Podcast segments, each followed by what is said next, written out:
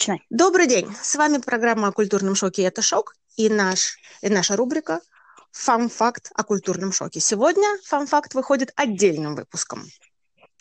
Мы хотим... Какой же фан-факт ты нам представишь, Надя, на этой вам неделе? сегодня эм, эм, фан-факте от главных трех факторов культурного шока, когда при смене места жительства. Как мы уже с вами обсуждали неоднократно, при смене места жительства происходит культурный шок. Это совершенно нормально и естественно. Но как... и очень много моментов меняется, практически все меняется, поэтому все сразу э, оказывается новым и неизвестным. Но какие же три основные фактора, топ-3 фактора, которые оказывают наибольшее влияние и оказываются наиболее шокирующими для человека в такой ситуации? А, Были проведены исследования, и оказалось, что топ-3 фактора культурного шока при смене места жительства – это климат, еда и язык. Ого! Климат! Я могу сказать да. Расскажи нам. О мой бог! Я могу сказать, э, ну, на, э, на Кипре очень жарко. И единственным шоком, который э, вас, в общем, людей, выросших в средней полосе России, может э, посетить, это то, что дома очень холодно зимой. В остальном это чудесное, прекрасное время, когда ты плавишься в плюс 40 в тени и думаешь, господи, все лучше, чем снег. А вот в Великобритании, я могу сказать, когда я переехала, приезжала туда туристской, ну да, это было, да, ох, не так оделась. Но когда я переехала туда, первые года два мне было либо жарко, либо холодно. И я вот это помню состояние потерянности, потому что я не знала, как одеваться. При этом моя подруга Маша, которая жила немножко дольше в Лондоне, чем я, она уже преодолела эту стадию и одевалась всегда очень адекватно. Я же всегда была вот как-то, боже мой, мне не- некомфортно. Потому что нет сезонов, к которым я привыкла в России, что да, апрель, значит, я надеваю там туфли. Январь я надеваю зимние сапоги. Нет сезонов, нет понимания, что будет с утра до вечера. Утром тепло, вечером холодно, наоборот. И нету... э, Тело иначе себя ощущает при другой влажности. То есть наши плюс 18 в Москве, я бы надела туфли, плащ э, и там спокойненько бы, может быть. Плюс 18 в Лондоне, если светит солнце, это плюс 25 по ощущениям. Если солнца нет, это плюс 10. То есть э, научиться выработать какие-то биологические реакции и научиться понимать прогноз погоды а, требует сил и времени. И я могу сказать, что да, климат ужасно влияет. И это был бы огромный шок. Я плакала очень много, я помню. И Я, жаловалась на самом деле, что полностью с тобой согласна. Н- Климат в Нидерландах, климат в Амстердаме недалеко ушел от климата э, в Лондоне. И когда я переезжала сюда, у меня не было этого понимания. У меня было понимание, что я переезжаю из холодной страны, потому что я переезжала зимой, в более теплый климат. То есть понятно, что это не не, не пляжный климат, как э, в- на Кипре, но как бы я переезжала из минус 20 в плюс 10. Ну, come on, сразу будет хорошо и тепло. Но оказалось, что Да, и да, сне- снега и мало. сне- Но и- да, и да, снега первую неделю, мало. когда я переехала, у нас произошел снежный шторм, а снежный шторм с дикой влажностью, в которой, э, в которой находится Амстердам, и с постоянным, постоянным, постоянным ветром, это, конечно, совсем другое. Заняло у меня достаточно... То есть до сих пор я не могу сказать, что я безумно рада этому климату, потому что меня недавно у нас, когда по, по Европе прокатилась волна ураганов и штормов, естественно, нам тоже досталось. Мгм. И я помню, как мы ехали на велосипеде, и меня просто сдувало, причем вот сдувало порывистым ветром, прям правда сдувало. Мне пришлось встать и пойти пешком, потому что я ехать не могла. Я А, и верю. я при этом ехала с Я полной сумкой оборудования для фехтования, оно, оно достаточно тяжелое. То есть не то, что я была пушинка, которую можно сдуть. И это, конечно, было ужасно. Когда тепло, с другой стороны, в те, в те редкие моменты, когда в этой стране бывает тепло, э, тепло не бывает, бывает сразу жарко. Жарит так, что, опять же, при повышенной влажности и отсутствии облаков жарит так, что кажется, что ты на сковородке. И- и даже в эти редкие моменты Да-да-да. все равно дует ветер. Поэтому Ветер, да. И я, я, я, я извини, что перебью. Я, я очень хорошо понимаю твои ощущения, потому что я помню, что в Англии в какой-то момент тоже был какой-то ураган, и я была беременна и гуляла с собакой. Я была беременна, я набрала 20 килограмм с беременностью. То есть, ну, была совсем нелегкий. И собачку, и мы, мы, я держалась за фонарь, Нет, и вот меня не унесло. Я очень, очень, Мне было опять так... же, я тебе в этом тоже верю, потому что... Да. Поэтому, когда мои родители мне говорят, у нас сегодня очень ветреная погода, 25, ветер 25 метров в секунду, я просто тихо, да, я тихо смеюсь, потому что 25 метров в секунду – это совершенно ежедневная ситуация в, нашей, в наших реалиях. У нас ветреная погода – это когда порывы ветра до 90 метров в секунду, а также переходит за 100. Вот тогда это уже, да, это нужно аккуратнее ездить на велосипеде. А про ветер я еще могу тебе рассказать, что э, при смене места жительства у меня такое ощущение, что где-то в сознании накопленный опыт обнуляется. То есть я когда приехала на Кипр, меня было ощущение, мы приехали летом, а, уже обосновались здесь летом. И летом у, нас в, в нашем районе э, после обеда дует ветер, ну, такой приятный.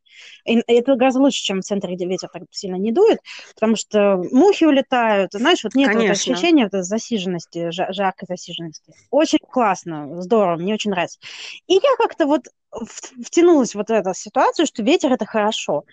И когда э, к зиме начались э, сильные ветра и шторм один за другим, там что мы что же тут э, на побережье, считай, я как-то не осознала, что это будет такое же, как в Англии, где я прятала леечку на балконе, чтобы ее не унесло кому-нибудь на голову.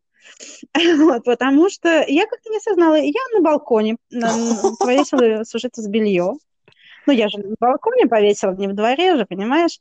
И вот серьезно, ветер, холод, дождь, и я, у нас, э, э, мы еще не полностью оборудовали сад, у нас э, есть темный угол, он как раз под этим балконом.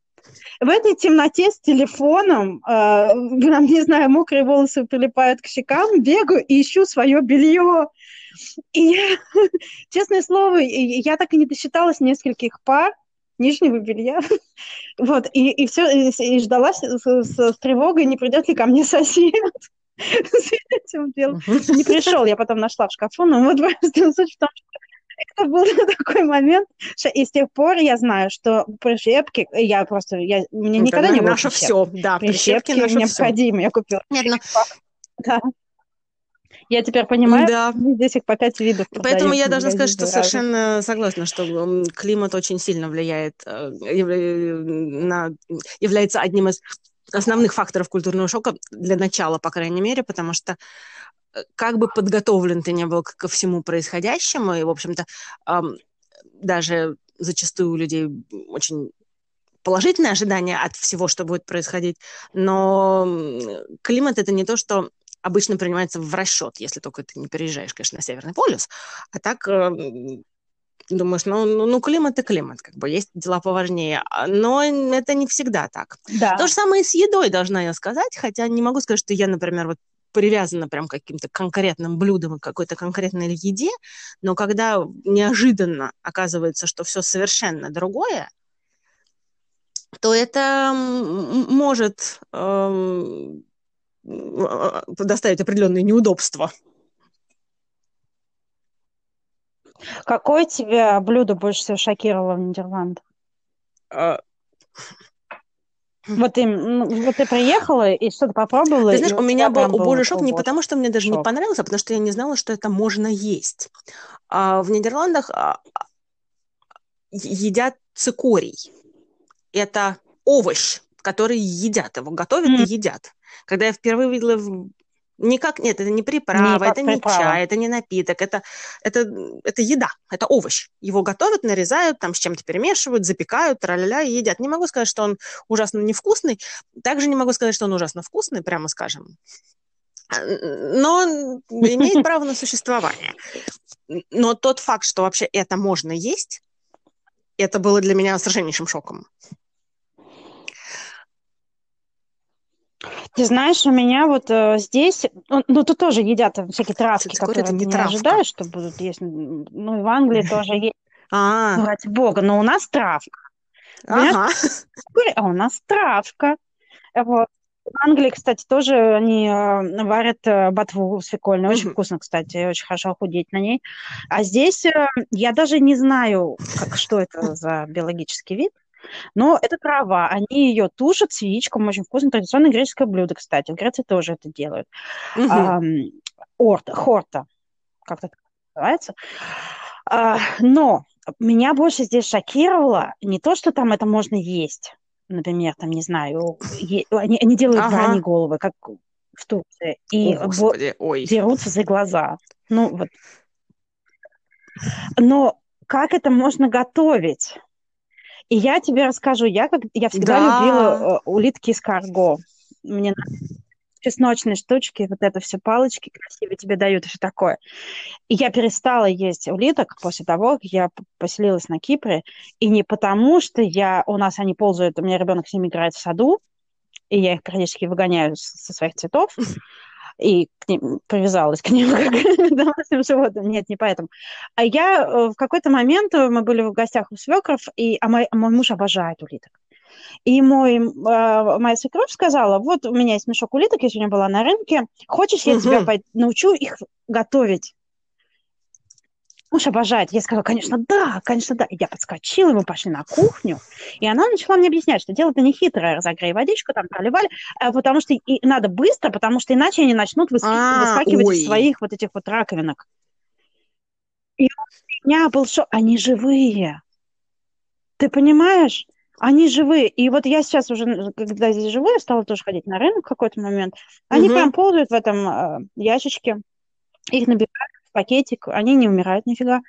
Их кидают, пока они еще надо сохранить их живыми, и кинуть их в водичку, и они умирают в воде. От этого у меня был, у меня до сих пор очень сильное потрясение эмоциональное.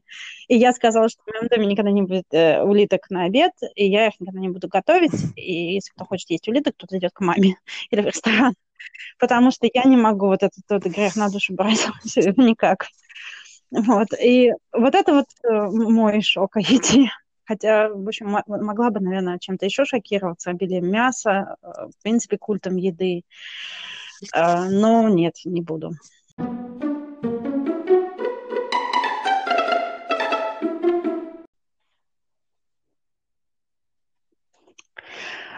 Замечательно. Я думаю, что мы еще Совершенно точно. неоднократно обсудим еду, рестораны, национальные блюда, вкусы и шок, который мы мо- можем или не можем испытать в связи с этим в отдельном выпуске. Завершается, да. На этом рубрика «Фан факт» завершается. Всего хорошего. До свидания, до следующего Э, раза. Увидимся в следующий раз. Услышимся.